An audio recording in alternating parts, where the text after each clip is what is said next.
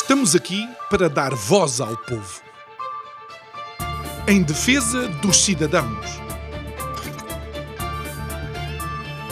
Pela dignidade humana. Todos temos deveres, mas também todos temos direitos. Será que existe justiça? Isto é o povo a falar.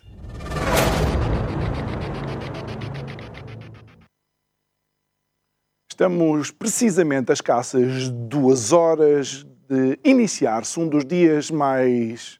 Vá, como é que eu ia dizer? Paradoxais da nossa democracia. Se é verdade que domingo fomos chamados a eleger quem são aqueles nos quais confiamos o futuro do nosso país e das suas políticas, a verdade é que amanhã é o dia da reflexão. Não pode haver campanha, não se podem discutir ideias e amanhã é já daqui a duas horas. Eu já consigo imaginar as casas dos portugueses. Uh, eu consigo imaginar a Dona Maria aos gritos: Oh Manel, o almoço está pronto. E o Senhor Manel a responder: Oh querida, não me chateis porque eu estou a refletir. Consigo pensar no Joãozinho: Oh mamã, onde é que estão as meias do futebol? E a mãe a responder: Oh, deixa lá que a mamã agora está a refletir, procura as meias tu. E daí o ridículo da situação. Mas o que vai acontecer domingo importa a todos nós, quer façamos a dita reflexão, quer não. Boa noite, meu nome é João Nuno Pinto e isto é o Povo a Falar. Estou consigo de segunda a sexta-feira, neste mesmo horário. Emissão em simultâneo Curiacos TV e Rádio Vida 97.1. E tal como você sabe, temos desde o início deste mês um, entrevistado, conversado, ouvido as propostas de todos aqueles partidos com e sem assento parlamentar. Porquê? Porque achamos que é necessário trazer para o centro do debate realmente as ideias que podem transformar o nosso país.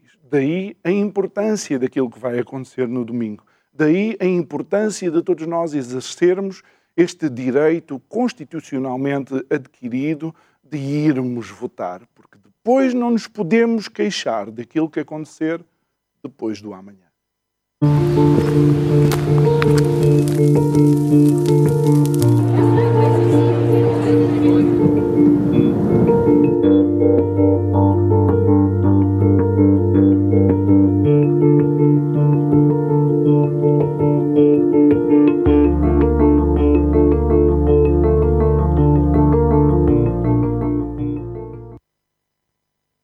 Para finalizar esta uh, ronda de entrevistas e conversas com os partidos políticos, hoje temos o uh, Nós uh, Cidadãos, vem representado pelo uh, Sr. Comandante Joaquim Rocha Afonso. Muito boa noite, muito obrigado pela sua, pela sua presença aqui conosco. Normalmente eu, eu inicio sempre estas nossas conversas com a pergunta do paradoxo. Alguma coisa que eu posso eventualmente ter encontrado que me chamou a atenção e depois vamos conversando as diversas, as diversas medidas que aqui são propostas. e a pergunta do, do paradoxo, para mim, é, eu vejo que, por um lado, o nós cidadãos mais uma vez, aponta para um Estado eficaz e para a presença do Estado a regular determinadas, determinadas situações.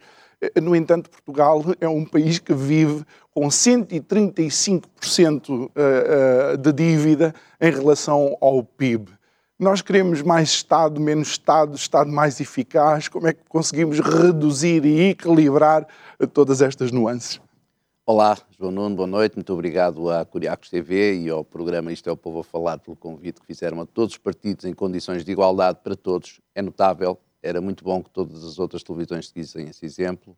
Relativamente à sua questão, é de facto muito pertinente e o que nós precisamos é de um Estado mais ágil, menos gordurento.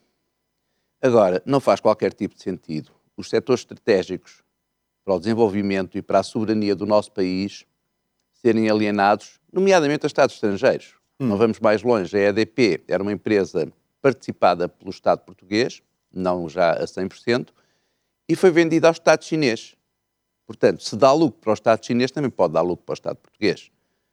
Agora, a nossa questão tem a ver com, acima de tudo, aquilo que se chama na gíria aí da comunicação social as plataformas giratórias da corrupção. Ah, as portas giratórias, sim. Portas giratórias que eu eh, associo a quatro centros de poder, que são efetivamente o Parlamento, com os senhores deputados, as grandes sociedades de advogados, os cargos de direção e de gestão das grandes empresas oligárquicas que, apesar do 25 de Abril, continuam a ter praticamente o monopólio de determinados setores da nossa economia, porque a regulação também não funciona, porque são sempre os mesmos, e, obviamente, os membros dos governos, sejam eles do PS ou do PSD.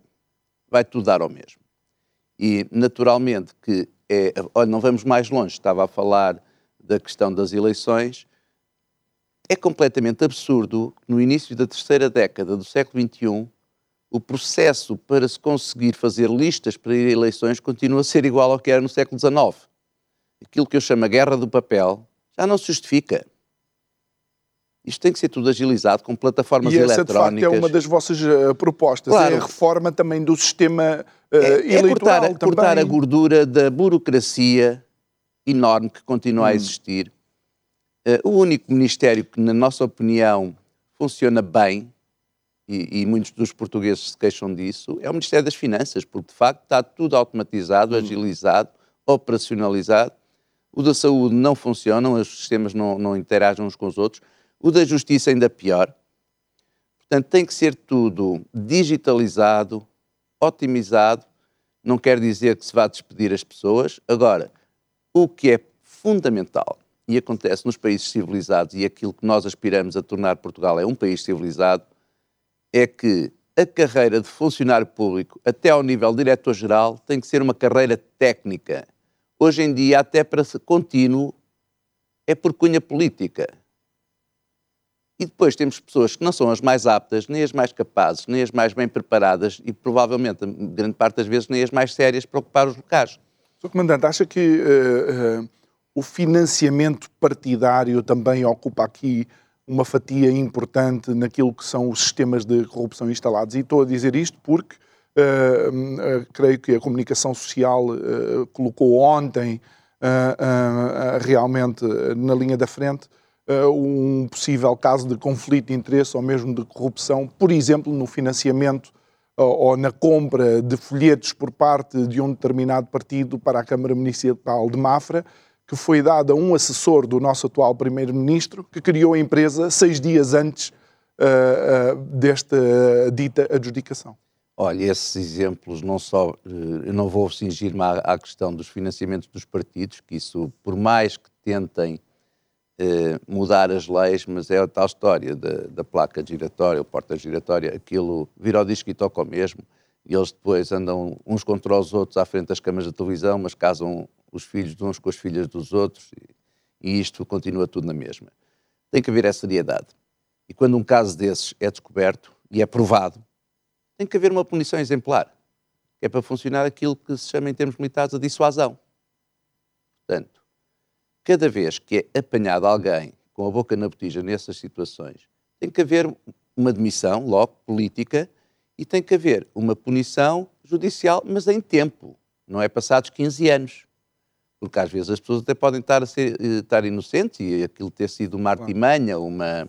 Porque também fazem ratoeiras desse sim, género. Sim, pessoas, políticas de bastidores. Sim, sim, sim. sim. Mas, uh, por exemplo, quando, quando pensamos, e eu sei que algumas das vossas propostas no, na, uh, naquilo que é o combate à corrupção e no sistema judicial, uh, uma delas passa uh, por combater a violação do segredo de justiça.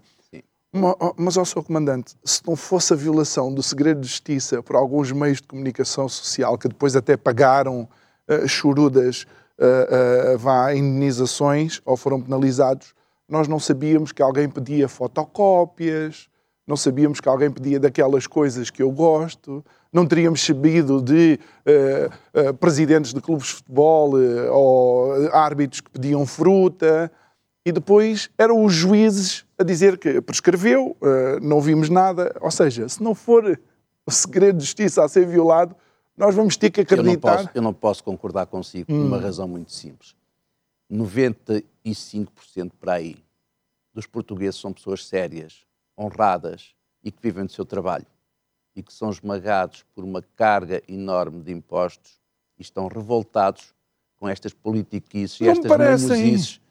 Mas não me parecem Mas estão, revoltados. sabe? Um, um dos meus professores no curso geral naval de guerra foi o Sr. professor Adriano Moreira. E ele dizia-me, ó Rocha Afonso, isto de dizerem que o povo português é um povo de grandes costumes, e já que estamos no Isto é o Povo a falar, vamos transmitir também um bocadinho da cultura deste grande senador da nossa política, um humanista, uma pessoa que foi transversal a vários regimes no século XX, sempre com o interesse nacional e a defesa do povo português à frente. E dizia-nos ele: o povo português não é nada de grandes costumes. Nós nunca tivemos uma transição política pacífica ao longo da nossa história de 900 anos. Nós temos é uma paciência com um limite muito superior aos outros povos. Ou seja, eh, neste momento aquilo que eu sinto é que a paciência dos portugueses está a chegar ao limite. Está por esmagamento, por saturação. Toda a gente recebeu a primavera de abril com imensa alegria. Eu era muito novo na altura, tinha 11 anos, mas participei com os meus pais naquelas festas, naquelas coisas todas, na alegria da democracia, da liberdade. E agora, passados quase os tais 48 anos que durou para fazer aqui o paralelismo com, com o regime do Estado Novo, continuamos com um sistema autocrático em que quem fala contra o sistema é esmagado e é perseguido. Aliás, havia uma frase célebre do, um senhor que faleceu há pouco tempo que quem se mete com o PS leva. E há mais do que casos concretos e objetivos disso. Eu, na altura em que fui capitão de Porto em Caminha, ainda no século passado, era muito novo, tinha 34 anos, eh, quis fazer o meu trabalho e uma das coisas que passava pelo Riminho era o tráfico de droga, de cocaína, diretamente da Colômbia para o Riminho. E com uma, investigações muito discretas, eh, sem ninguém, mesmo do meu pessoal, perceber o que é que eu andava a fazer, fui descobrindo quem é que eram os cabecilhas que estavam por trás daquilo. E às tantas comecei a assustar-me, porque caiu uma ficha aos 34 anos em que os cabecilhas eram quer do PS, quer do PSD. E na altura tive uma conversa com o Dr. Durão Barroso em Moledo, durante uma manhã inteira, ele sabia tudo o que estava a passar. Tanto mais que depois foi ele que escolheu uma pessoa da sua confiança pessoal para candidata à Câmara de Caminha, que foi a doutora Júlia Paula, e ganhou a Câmara. Estava tudo envolvido. O pessoal dos rotários, Ministério Público, Presidentes de Câmara, you name it. Então isso significa que, hum, de alguma forma, nós podemos dizer que todo esse, eh, este sistema político atual hum, está infectado. Estou-lhe a responder Está à questão que me fez, que foi a questão do financiamento dos partidos políticos. Exatamente. ok? Portanto, há muita massa financeira não controlada nem pelas finanças, nem pelos tribunais, nem por ninguém, e entra para alimentar estas clientelas. E eu costumo dizer, ao pé dos nossos, máfia siciliana e a camorra napolitana são meninos de cor. Os Bom. nossos têm quase todos a escola de Macau. Daí, eh, daí, eh, quando o Nós Cidadãos fala aqui do novo sistema político eleitoral, também fala no rigoroso estatuto de incompatibilidades eh, das pessoas titulares de cargos eh, completa e absolutamente. E os mecanismos de controle. As nomeações, falou- falou-se das nomeações para o Ministério da Saúde, mas Uhum. qualquer tipo de nomeação tem que ser técnica. Qual é que é a expectativa de carreira que tem um bom técnico superior? Vamos fazer um exemplo. Por exemplo, do Instituto Geográfico e Cadastral. Quando sabe que nunca poderá chegar a diretor-geral só porque não tem o cartão laranja ou cor-de-rosa. Isto eh, vai bloquear as expectativas profissionais de quem é bom.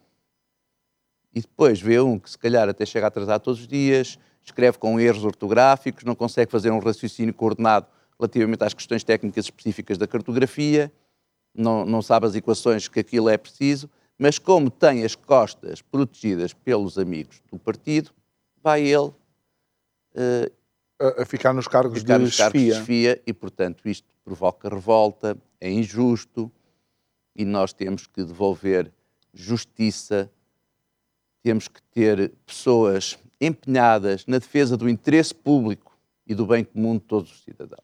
Isso provoca, inclusive, é que as pessoas que estejam debaixo da alçada desse sistema hierárquico não sejam as mais produtivas. A pessoa vai dizer, bem, vamos esforçar para que se Tal quem...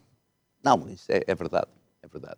Mas, mas por e é exemplo, transversal a todo, a todo o Estado, a isso- todas as repartições. E, e- e, senhor, eh, senhor Comandante, eh, eh, utilizando e aproveitando um pouco a sua experiência eh, eh, militar, nomeadamente na, na Armada e também com missões na, na NATO, eh, obviamente que eh, dentro eh, do, do sistema militar as escolhas também são feitas de uma forma. Como é que elas são feitas? Só para nós podermos tentar entender, contextualizar, porque é que o senhor Comandante fala na tecnicidade, na capacidade técnica de quem escolhe. A nível das Forças Armadas é tudo muito mais simples porque está tudo tipificado, está tudo previsto. Ou seja, como nós não podemos estar a discutir a política de quem é que dispara a bala para aquele ou para o outro na frente de combate, porque senão quem leva a bala somos nós. Portanto, tem que estar tudo treinado ao ínfimo pormenor. E a questão das promoções também tem parâmetros. Muito antes de haver avaliação obrigatória na função pública, já nós tínhamos sistemas de avaliação iguais para todos, desde oficiais, sargentos e praças. Tínhamos também, muito antes de ser obrigatório nos outros sítios, uma direção de apuramento de responsabilidades que era muito mais exigente com todos os sistemas, processos administrativos, quer do navio, quer de uma unidade de fuzileiros, quer de uma escola, do que o próprio sistema geral da administração pública. Portanto, as Forças Armadas sempre se autorregularam, autodisciplinaram, exatamente para obter a eficiência e a eficácia no cumprimento das missões, com o máximo de proatividade e o mínimo de gastos. E será que aquela frase que, que, que, hum, que está indexada, obviamente, às pessoas que seguem a carreira militar é se eu errar, alguém morre, uh, não, não transforma, de facto, a forma de estar do militar uh, a tentar ser o, o, o mais eficaz possível e o mais rigoroso possível no desempenho das suas funções? É fundamental. É fundamental porque uh, a vida humana é o bem maior que todos nós temos e temos que respeitar. E durante séculos o equipamento tinha prioridade em relação às vidas humanas, porque o equipamento era muito caro e as vidas não tinham o valor que têm hoje. Hoje em dia hum, é muito mais complicado numa batalha ter baixas do que, por exemplo, ter mortos. O calibre da NATO foi reduzido, o calibre oficial, porque um, uma baixa no inimigo vai desmoralizar as famílias, vai dar encargos no tratamento de, desse ferido, portanto, e não, não vai dar tanto impacto para quem está a atacar de que fez não sei quantos mortos. O morto morreu, enterrou-se. Portanto, tudo isto tem aqui também estratégias de pensamento puramente militar, mas que tem muito a ver com as questões da propaganda, com as questões da opinião pública. Mas deixe-me o problema, por exemplo, dos americanos na guerra do Vietnã. Hum. Deixe-me deixe utilizar esse, esse princípio uh, para aquilo que se vive em Portugal e que creio que está mais do que diagnosticado, uh, porque alguns não fazem o seu trabalho, porque não fazem o que devem fazer no SNS, pessoas morrem. Porque uh, a tarifa energética que as famílias pagam é tremenda e passam frio em suas casas, pessoas morrem. Porque a corrupção é o que é e o sistema judicial não trata do combate à violência doméstica, pessoas morrem. E nós não vemos é ninguém a ser responsabilizado. Nós temos, acima de tudo, que quando alguém comete um erro, paga politicamente por ele e demite-se. É assim que acontece nos países civilizados. Nós tivemos aqui imensos exemplos de pessoas a dizer foi o vizinho do lado, eu não tive culpa, foi o cão, foi o gato. Mas que é isto? Mas, por outro lado, também temos políticos que foram bons e que são bons, mas se calhar não são aqueles que têm lá as proximidades dos líderes e acabam por passar um pouco despercebidos. E tanto do PS como PSD, por exemplo, tivemos o, o professor Mariano Gago, que infelizmente também já partiu, foi um fantástico ministro da Ciência e Tecnologia. Meteu Portugal no mapa em termos de investigação científica. Tivemos, Tivemos um ministro da Saúde também foi demitido porque se calhar estava a mexer com alguns sistemas, foi a doutora Adalberto Fernandes. Eu falei de dois do PS, vou falar de alguns do PSD também. Tivemos o, olha o primo do Francisco Louçã, aquela frase que ele disse, destas três palavras, qual é que não percebe? Não há dinheiro. Vítor Gaspar. Ele teve uma tarefa dificílima, tapar os buracos que o, que o senhor primeiro-ministro Sócrates deixou e o país no lamaçal em, em, que, em que ficou, e ele é que teve que pegar Olha, mais ou menos como o, o, professor eh, Salazar teve que fazer quando foram buscar a Coimbra para ser Ministro das Finanças. Olha, tivemos, é mais ou menos a mesma coisa. Tivemos uma Procuradora-Geral da República com méritos reconhecidos no combate à criminalidade, corrupção e criminalidade chamada colarinho branco, Sim, e que, no entanto, não depois não foi reconduzida. Não dava jeito. Numa coisa que eh, foi quase inédito, porque creio, posso estar enganado, mas os últimos procuradores tinham sido todos eh, reconduzidos. Sim, sim, mas Joana Marques Vidal nem por isso. Não. Não foi. Bom, relativamente à ética dos nossos políticos, creio que está estabelecido uh, os parâmetros, não necessitávamos de chegar até tão longe, mas é o que vamos vendo. Há um ditado português que é a casa onde não há pão, todos ralham e ninguém uh, tem uh, razão. Um, uma das propostas que, que é feita para desenvolver a nossa economia, que tem muito que ver com o tirar gorduras do Estado, é o acabar com tudo o que é observatórios, fundações e demais sítios que servem para colocar, vá, os amiguinhos. Pronto. De onde é que vem essa, de onde é que vem essa análise e, e, e o porquê de isto se tornar essencial também para começar a dinamizar e agilizar o Estado? Olha, porque depois temos questões mais flagrantes. É que veio agora estas verbas de, do PRR vem uma, uma pequeníssima parte para as empresas, para desenvolver o tecido económico e social. E, portanto, vem para alimentar o monstro. E é incrível que, já depois de estar em gestão, este governo aprovou, vou-lhe dar um exemplo, centenas de licenças de exploração de lítio. Não tinha legitimidade política para o fazer. Ou seja, já depois de, eh, de cair porque, o orçamento Não, isto porque há negociatas, aliás, houve umas escutas que foram mandadas destruir a semana passada entre o Sr. Primeiro-Ministro e o Sr. Ministro do Ambiente, relacionado com as negociatas do lítio. Portanto, continuamos tudo na mesma. E o que é preciso é restabilizar a nossa indústria, a nossa atividade comercial. Nós não temos que depender só do turismo. O nosso turismo teve um grande boom, primeiro porque temos um povo muito acolhedor e temos excelentes eh, condições climatéricas e, e da, da, natureza eh, para o turismo. Agora, também houve um boom do nosso turismo porque havia terrorismo em todas as zonas costeiras da, da Europa, à exceção de Portugal. E havia terrorismo nas zonas balneares de França, de Espanha, da Grécia. E no Norte da África também, no Norte um da África também, na, na Tunísia. Tunísia. Exatamente. Uhum. E, e, daí que Portugal começou a ser o principal destino, até por uma questão de segurança. Instabilidade na Turquia. Ora, cai também. a pandemia, ardeu o turismo, e agora o que é que nós comemos? Porque destruiu-se a construção naval, destruiu-se a indústria metalomecânica, destruiu-se as pescas, já ninguém quer saber da agricultura para nada. Hoje em dia, uma agricultura moderna, com sustentabilidade, sem utilizar aqueles pesticidas, aquelas coisas, nós temos excelentes produtos. Eu recordo-me, quando eu estava ainda na Escola Naval, que fiz uma viagem de instrução à Alemanha. E eles tinham, na altura, subsídios para fazer eh, vinho na zona do Reno, em que tinham que adicionar açúcar para aquilo conseguir fermentar. Nós que tínhamos excelentes produções de uvas para vinho, estávamos a, a, receber ordens da União Europeia para arrancar vinha. E essas ordens foram cumpridas. Não pode ser. Nós temos que ter soberania nacional, defender aquilo que é nosso e que é bom. O azeite, o vinho, os enchidos, o próprio pão.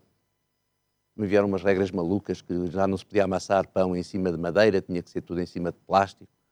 Já viu, por exemplo, a pegada ambiental da pandemia em termos de plástico e de lixo. Ah, com as máscaras, por exemplo. Não é uhum. biodegradável. Não só as máscaras.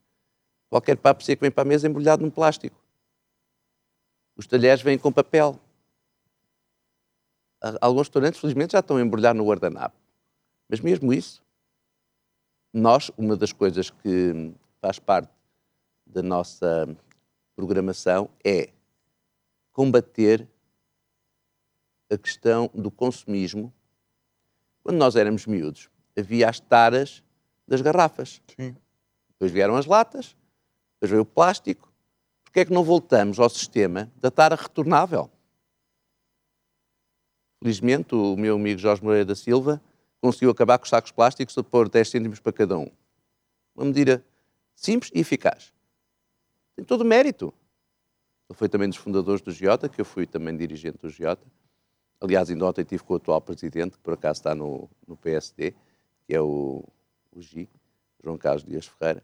Um, Dias Coelho, perdão. João Carlos Dias Coelho. Fomos vice-presidentes de outra mesma altura e agora é ele o presidente. Eu, entretanto, afastei-me um bocadinho das associações porque uh, o facto de ter esta costela da política, um, estatutariamente, algumas das associações não permitem que quem esteja nos cargos de direção ocupe cargos políticos. Hum, ok. Eu concordo, seja, eu concordo. Ah, eu tenho mais transparência do que alguns cargos governamentais. Sim, Mas sim, olha, sim, eh, eh, relativamente a isto que, que estava a dizer, como por exemplo a indústria, a indústria, a própria indústria naval, ah, alguém já falou nos antigos eh, estaleiros da Sorefama, onde se faziam as, ah, as carruagens e De tudo. inox, das melhores do mundo. Exatamente. A, a- a minha questão, a, a minha questão é, obviamente, por causa do- dos acordos internacionais que nós temos, a, nossa sub- soberania está, Ó, João isto é está quanto limitada. isso. Lembra-se quando aqui há uns anos Portugal começou a organizar o Paris-Dakar em vez de ser a França? E lembra-se o que é que aconteceu? Um Paris-Dakar foi cancelado a 48 horas do início e isso arrebentou com a Lagos Sport. O João Lagos foi à falência por causa disso. E isto foi uma operação dos serviços secretos franceses no Norte de África, com gestão de informações.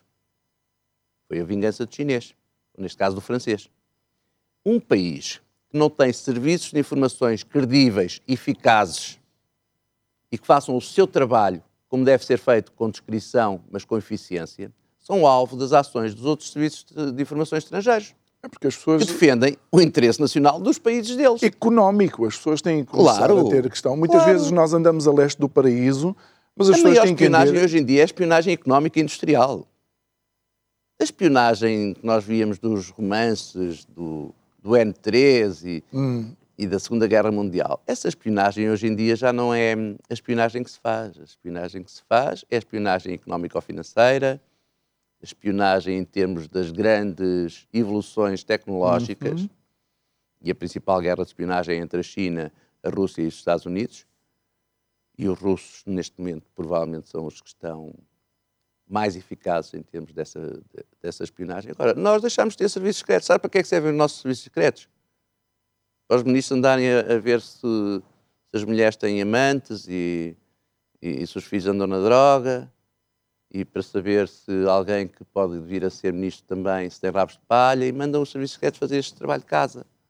Isso faz uma securitas ou um investigador privado. Em Os vez nossos serviços de. secretos têm, têm que ser orientados a defender o interesse nacional no estrangeiro. Nós temos, por exemplo, uma das nossas bandeiras, que é eh, um novo conceito estratégico nacional. Naturalmente somos europeus e não temos que provar nada a ninguém que somos o país que tem as fronteiras mais antigas na Europa, mas temos também um mundo inteiro de lusofonia. E a lusofonia está a ser completamente desprezada. Não pode ser. Repare, quando foi eh, o 25 de Abril, houve a chamada descolonização exemplar. Lá está. Fomos alvo da, da, da voragem chinesa, americana e russa para os recursos das ex-províncias ultramarinas. No entanto, a Igreja não se foi embora. Eu costumo dizer que a Igreja Católica é a maior ONG do mundo. Porque é, de facto, uma organização não governamental, até foi quem mandou no mundo durante vários séculos, porque não se podia usar o título de rei sem ser aprovado pelo Papa. Mas, no entanto, na ajuda local às populações, os missionários, e quem diz a Igreja Católica, diz outras organizações religiosas que também ajudam eh, as populações mais desfavorecidas. Olha, temos agora uma crise eh, humanitária descomunal no Afeganistão, por causa do fanatismo religioso daquela gente que lá está agora no poder. temos uma crise militar gravíssima no leste da Europa, mas nesta campanha eleitoral não ouviu falar nada disto, questões importantes que influenciam de facto a vida em Portugal. Não é? Nós não estamos sozinhos no mundo e sempre fomos o país que introduziu a aldeia global no planeta. Além de descobrirmos que a Terra era redonda, de facto, com a viagem de circunnavegação do, do Fernão Magalhães, mas de facto eh, deixámos também a língua portuguesa a ser falada em todo o mundo costumava-se dizer que, o, o, na altura dos impérios, o Império Português era um império em que o sol nunca se punha. Dá a volta ao mundo. E deixámos a cultura, a língua, e temos que voltar aos territórios por onde passámos, porque as pessoas querem-nos bem. Mas eh, diga-nos uma coisa é para eu tentar entender, eh, eh, em termos da soberania, e falou há pouco de setores estratégicos continuarem debaixo da administração do Estado. Mas quando olhamos para uma TAP, eu acho que fica bastante difícil para qualquer pessoa de bom senso dizer porque é que eu tenho que continuar a carregar este, uh, eu não vou dizer animal, mas uh, este peso. A TAP é um tema fraturante na sociedade portuguesa. A minha perspectiva pessoal, e há pessoas no nosso cidadãos que têm outras perspectivas, é assim: se nós deixarmos de ter uma companhia de bandeira, todos os portugueses e todos os naturais dos países de lusofonia para fazerem trânsito entre Lisboa e Luanda, ou Lisboa e Brasília, ou Lisboa e hum, Nova Iorque, que há uma grande comunidade portuguesa também nos Estados Unidos, tem que ir apanhar o voo de ligação a Frankfurt. Percebe? Porque, mais uma vez, a ideia é concentrar tudo na Alemanha. A Alemanha é o país mais imperialista da Europa. Tentaram militarmente duas vezes, na Primeira e na Segunda Guerra Mundial, perderam. E agora estão a tentar pela economia. Eles não precisam de tentar, acho que essa parte eles já estabeleceram eh, hum. praticamente o, o, domínio, porque a Alemanha é que eh, manda na economia Ouça, a única mundial, altura em que isto funcionou é um como uma colosso, João é? Nuno, a única altura em que a União Europeia funcionou como uma união política foi durante o Império Romano. E a romanização de um território novo demorava séculos. Porque tem que haver a culturização, tem que haver uma língua comum, tem que haver a moeda comum. E o Roma investia balúrdios para desenvolver um território novo para o romanizar. Portanto, eu faço um bocado este paralelismo porque eles querem germanificar, eh, nomeadamente os países do Sul, que são mais latinos, não são anglo-saxónicos. São culturas diferentes. E tem que haver respeito pela individualidade de cada nação. Por exemplo, a Espanha são cinco nações. Por que é que eles não reconheceram o Kosovo? Iam ter problemas em casa. Claro. Tudo isto tem a ver com o xadrez político e, e, nós não podemos é estar sempre, desculpe, de cócoras para o que é estrangeiro é que é bom. Porque depois, com a pandemia, isto ficou igual para todos, passou a ser mais importante uh, o número de infectados e os índices do que o terrorismo. E, portanto, o turismo voltou outra vez para o sul de Espanha e, e para o sul de França. Sim, mas por e exemplo, até nos quando... fizeram aquela brincadeira da, da final da taça da Champions, não é? Hum, inglês, sim, sim, senhora, já podem ir tudo para Portugal, a seguir ao jogo, é para a fecha. Foi. E, e, mas, mas aqui a questão que se põe é, por exemplo, eu, eu já passei por Frankfurt, que aquilo é um hub uh, monstro, não é? Com uh, quilómetros e quilómetros de distância, inclusive entre alguns dos terminais. E nós aqui ainda estamos a tentar resolver a Portela. Quer dizer, há aqui coisas que eu não consigo entender. Em relação à TAP e a, aos voos, repare, hum. em termos ambientais, eu já há 15 anos, que eu fui durante 12 anos eh, dirigente de uma associação, uma plataforma de associações de defesa do ambiente em Bruxelas, já na altura tinha gente que ia de França e de Inglaterra para Bruxelas de comboio por causa da poluição provocada pelos aviões. Nós ainda andamos de avião sem nos preocuparmos muito com isso, mas os nossos filhos já não. Portanto, qualquer dia, se calhar, o que vamos ter é aviões de descolagem vertical. Já existem? Já. Porque é que temos que ter pistas e pistas e pistas? À volta da Portela há mais seis pistas, todas a, menos de 20 km. Ninguém fala delas. Cada vez mais os aviões vão precisar de pistas mais curtas.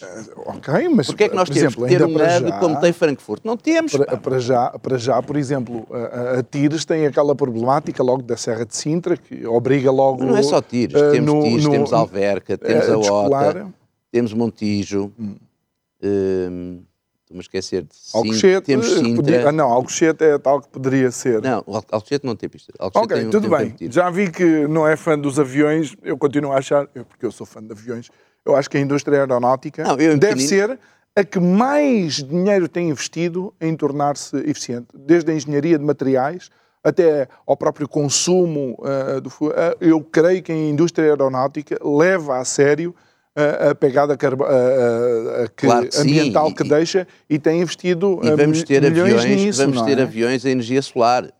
Já há também, protótipos. Agora, o que não quer dizer que vamos continuar a pensar num hub monstruoso a 50 ou Uhum. 60 quilómetros da, da capital, porque isso não faz sentido. Muito bem. Nós temos que ter um hub em Lisboa, outro em Faro e outro no Porto. Está feito. Olhando aqui para a vossa proposta de reordenamento do Estado e do território, fala em consolidar as regiões metropolitanas da Grande Lisboa e do Grande Porto, depois fala em criar regiões agropolitanas, Norte, Centro, Alentejo e Algarve. Uma das questões que tem andado aqui por sordina é uma possível regionalização. Eh, E há quem se assuste porque acha que a regionalização vai engordar o monstro do E vai. E vai. Essa regionalização em termos técnicos já existe com as TCRs, as Comissões de Coordenação Regional. Eh, o que nós consideramos é que, eh, e temos já essa, essa divisão feita a nível interno, até por uma questão de gestão, devemos a- a- agrupar as características socioeconómicas de cada território ou de cada parte do território, assim como a- as características eh, do terreno e ambientais. E, portanto, as cinco regiões que nós definimos a nível interno para o nosso cidadão, mas podem perfeitamente ser eh, discutidas eh, a nível da Organização Nacional, são região de montanha, que é os distritos de Bragança, Vila Real, Viseu, Guarda e parte do distrito de Castelo Branco e uma parte também do distrito de Coimbra. A região do litoral norte, que é o Minho, o Douro Litoral e uma parte do, do distrito de Aveiro. O litoral centro, começaria, portanto, na outra metade do distrito de Aveiro, por aí abaixo, até Setúbal. A planície, que é o Ribatejo, uma par, a parte sul do distrito de Castelo Branco e o Alentejo. E o sul e ilhas, que seria o Algarve e os arquipélagos da, da Madeira e dos Açores. Portanto, esta é a divisão que nós fizemos a nível interno dos nossos cidadãos para as nossas estruturas, porque de facto há similar, similaritudes entre as pessoas destas regiões que eu falei. Tem muito mais a ver uma pessoa de Viseu, se calhar, com uma pessoa de Bragança, do que tem com uma pessoa logo ali ao lado do Porto, não é? Porque os problemas das acessibilidades, da falta de oportunidades, da necessidade de ir para fora para estudar um curso melhorzinho, tanto as sente eh, um jovem de Viseu, e eu estou a falar de Viseu, de propósito, porque nós temos julgo que a, a mais jovem cabeça de lista e é do Distrito Viseu, que é a Presidente da Estrutura da Juventude, que é a Rita Barreto, tem 21 anos, feitos há um mês. Eh, e, portanto, tantas dificuldades tem a Rita em Viseu como o André em Bragança, que não tem alguém ali mais perto, Viseu é mais perto do Porto do que de Bragança. Mas, no entanto, no Porto já não tem a mesma realidade que tem em Viseu. Ou seja, isto é, é uma forma de eh, identificar regiões que tenham problemas em comum e então assim eh, encontrar eh, soluções que sejam mais Exatamente. abrangentes. e soluções que, vamos lá ver, isto dá-nos economia de escala. Porque dá-nos soluções que resolvem os problemas de todas as pessoas que estão nessa região. O litoral norte, qual é o problema principal do litoral norte? Problema principal do litoral norte é os baixos salários. Praticamente toda a gente tem emprego, mas tem um emprego com um salário muitíssimo baixo. Porquê? Porque há os custos das autoestradas, por exemplo, das tarifas portuárias, eh, pouco investimento em novas tecnologias, em desenvolvimento, remodelação do tecido empresarial. São características comuns a toda aquela região. O litoral centro já não tem tanto esse problema, os ordenados médios já são mais altos, já há uma tecnologia mais avançada, por exemplo, a questão das indústrias moldes ali na zona da Marinha, Marinha Grande. Grande. Uh, embora a indústria vidreira tenha aqui um bocadinho, mas pronto. Sim, com o preço do gás, quer dizer, também, claro. não sei se... Uh... Isso do gás é outra questão, porque nós temos gás no Algarve, mas andam aí os espanhóis a tentar mudar a fronteira marítima problema, já há 15 anos eu ia para reuniões em Elva por causa dessa situação, que a Espanha ainda não reconheceu os limites da ZEE portuguesa por causa do gás do Algarve. Eles, à socapa, já estão a meter exploração no sítio que é nosso. Mas isto ninguém fala nas notícias. Para todos os efeitos, isso é um... é um quer, dizer, quer dizer, estão a colocar alguma coisa dentro de... Eles nem a olivença nos devolvem, quanto mais o gás. Bom, Uh, e, no entanto, há quem queira continuar a ser. Eh, há grandes amigos de, uh, de Espanha, não é? Uh, olhando para um, uma das vossas propostas, que tem muito a ver com mar, pescas, agricultura e floresta, energia e transportes, obviamente há aqui uma série de. Um, ehm, eh, de, de, de, propostas, não podemos abordar todas, mas uh, vocês falam em uh, apostar de uma forma integrada a exploração ecologicamente sustentada de todas as nossas riquezas marítimas. Ou seja, os nossos cidadãos não têm qualquer tipo de problema em que haja uma exploração dos nossos recursos, seja marítimos, seja quais forem os recursos naturais, mas fala numa exploração sustentada, claro. ou sust com sustentabilidade. Sim, tem que ser. Aliás, o futuro sem a preservação ambiental não faz sentido. Não há planeta B, como dizem os ambientalistas. Eu, como disse, fiz um percurso e continuo a fazer eh, na área da defesa do ambiente. Posso dizer que eh, um sistema automático de detecção de derrames de hidrocarbonetos por imagem de satélite está a funcionar na Agência Europeia de Segurança Marítima no Cais de Sodré. Foi a consequência de um dos meus projetos de investigação da faculdade que deu origem a uma estação de rastreio de satélites na Ilha Santa Maria. Portanto, nós temos é que inovar com as novas tecnologias no sentido da sustentabilidade. E o facto de uh, haver recursos do mar que não estão a ser explorados. Por exemplo, ainda anteontem, essa organização que eu falava de Bruxelas, que é o CISATRIS, juntamente com outras estruturas europeias uh, transnacionais, estão a iniciar uma campanha que eu já defendo há 15 anos, que é terminar, acabar, abolir com o arrasto fundo.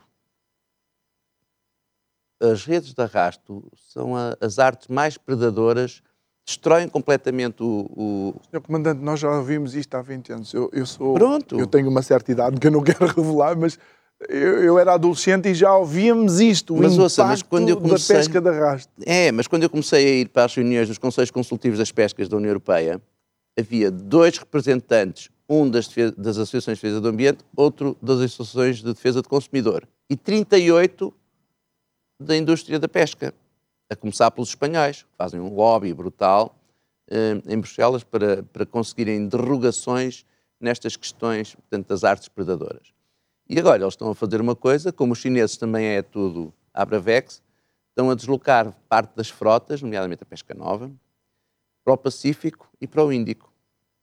Portanto, a seguir, depois de defendermos o nosso Atlântico, temos que defender também os outros oceanos. Muito bem. Há algo que me chamou a atenção aqui é na liberalização total da produção e comercialização de recursos naturais, nomeadamente sementes, raças, animais e variedades vegetais. No entanto, diz que uh, quer uh, declarar Portugal país não produtor de organismos geneticamente modificados. Sim. Nós, neste momento, isto é, é uma pequena provocação, nós, neste momento, estamos a ser inoculados ou vacinados com algo que tem menos tempo do que têm alguns organismos geneticamente modificados para entrar no mercado. E que tem menos suporte científico do que alguns desses organismos, nomeadamente, e eu recordo aqui o arroz dourado, que é um arroz que é reforçado com vitamina D e que é importante para determinadas uh, populações, nomeadamente subsaarianas e na zona uh, da, uh, da Ásia. Não creio que já exista alguma comprovação científica para alguns desses produtos serem viáveis. Oswald Nuno, eu vou-lhe dar um exemplo do, Dê, que, é, do que é sustentabilidade sustentabilidade é a União Europeia não invadir a Argentina ou o Brasil ou o Peru com leite em pó, subsidiado pela PAC, que é a política agrícola comum, enquanto os produtores locais que produzem leite biológico da sua vaquinha não conseguem vender porque não, não, não, não, não conseguem, com o preço a que têm que vender o leite, comprar uh, ração e palha para dar à vaca.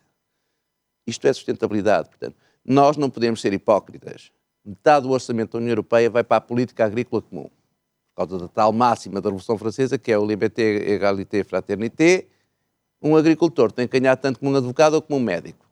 E então metade do orçamento da União Europeia é principalmente para os agricultores franceses e alemães poderem ter as suas culturas subsidiadas. Sustentabilidade não é isso. Sustentabilidade é ser criativo, trabalhar em conjunto com a natureza e perceber a agricultura, não digo subsistência, mas a agricultura biológica, a agricultura feita com os saberes ancestrais, tem valor. Agora, porquê é que uma multinacional como a Monsanto tem que vir a Portugal dizer que todas as sementes ancestrais de feijão, de ervilhas, de batatas, que as nossas populações têm e que vão passando de geração em geração, são deles? Era o que faltava. E isto é o povo a falar. Há muitas pessoas que não sabem ler, infelizmente, ou mal sabem ler as letras gordas de um jornal, mas sabem que aquelas sementes foram preservadas pela sua família, não foi pela Monsanto. E é contra isto que o nosso governo não diz nada, não faz nada, ainda pactua.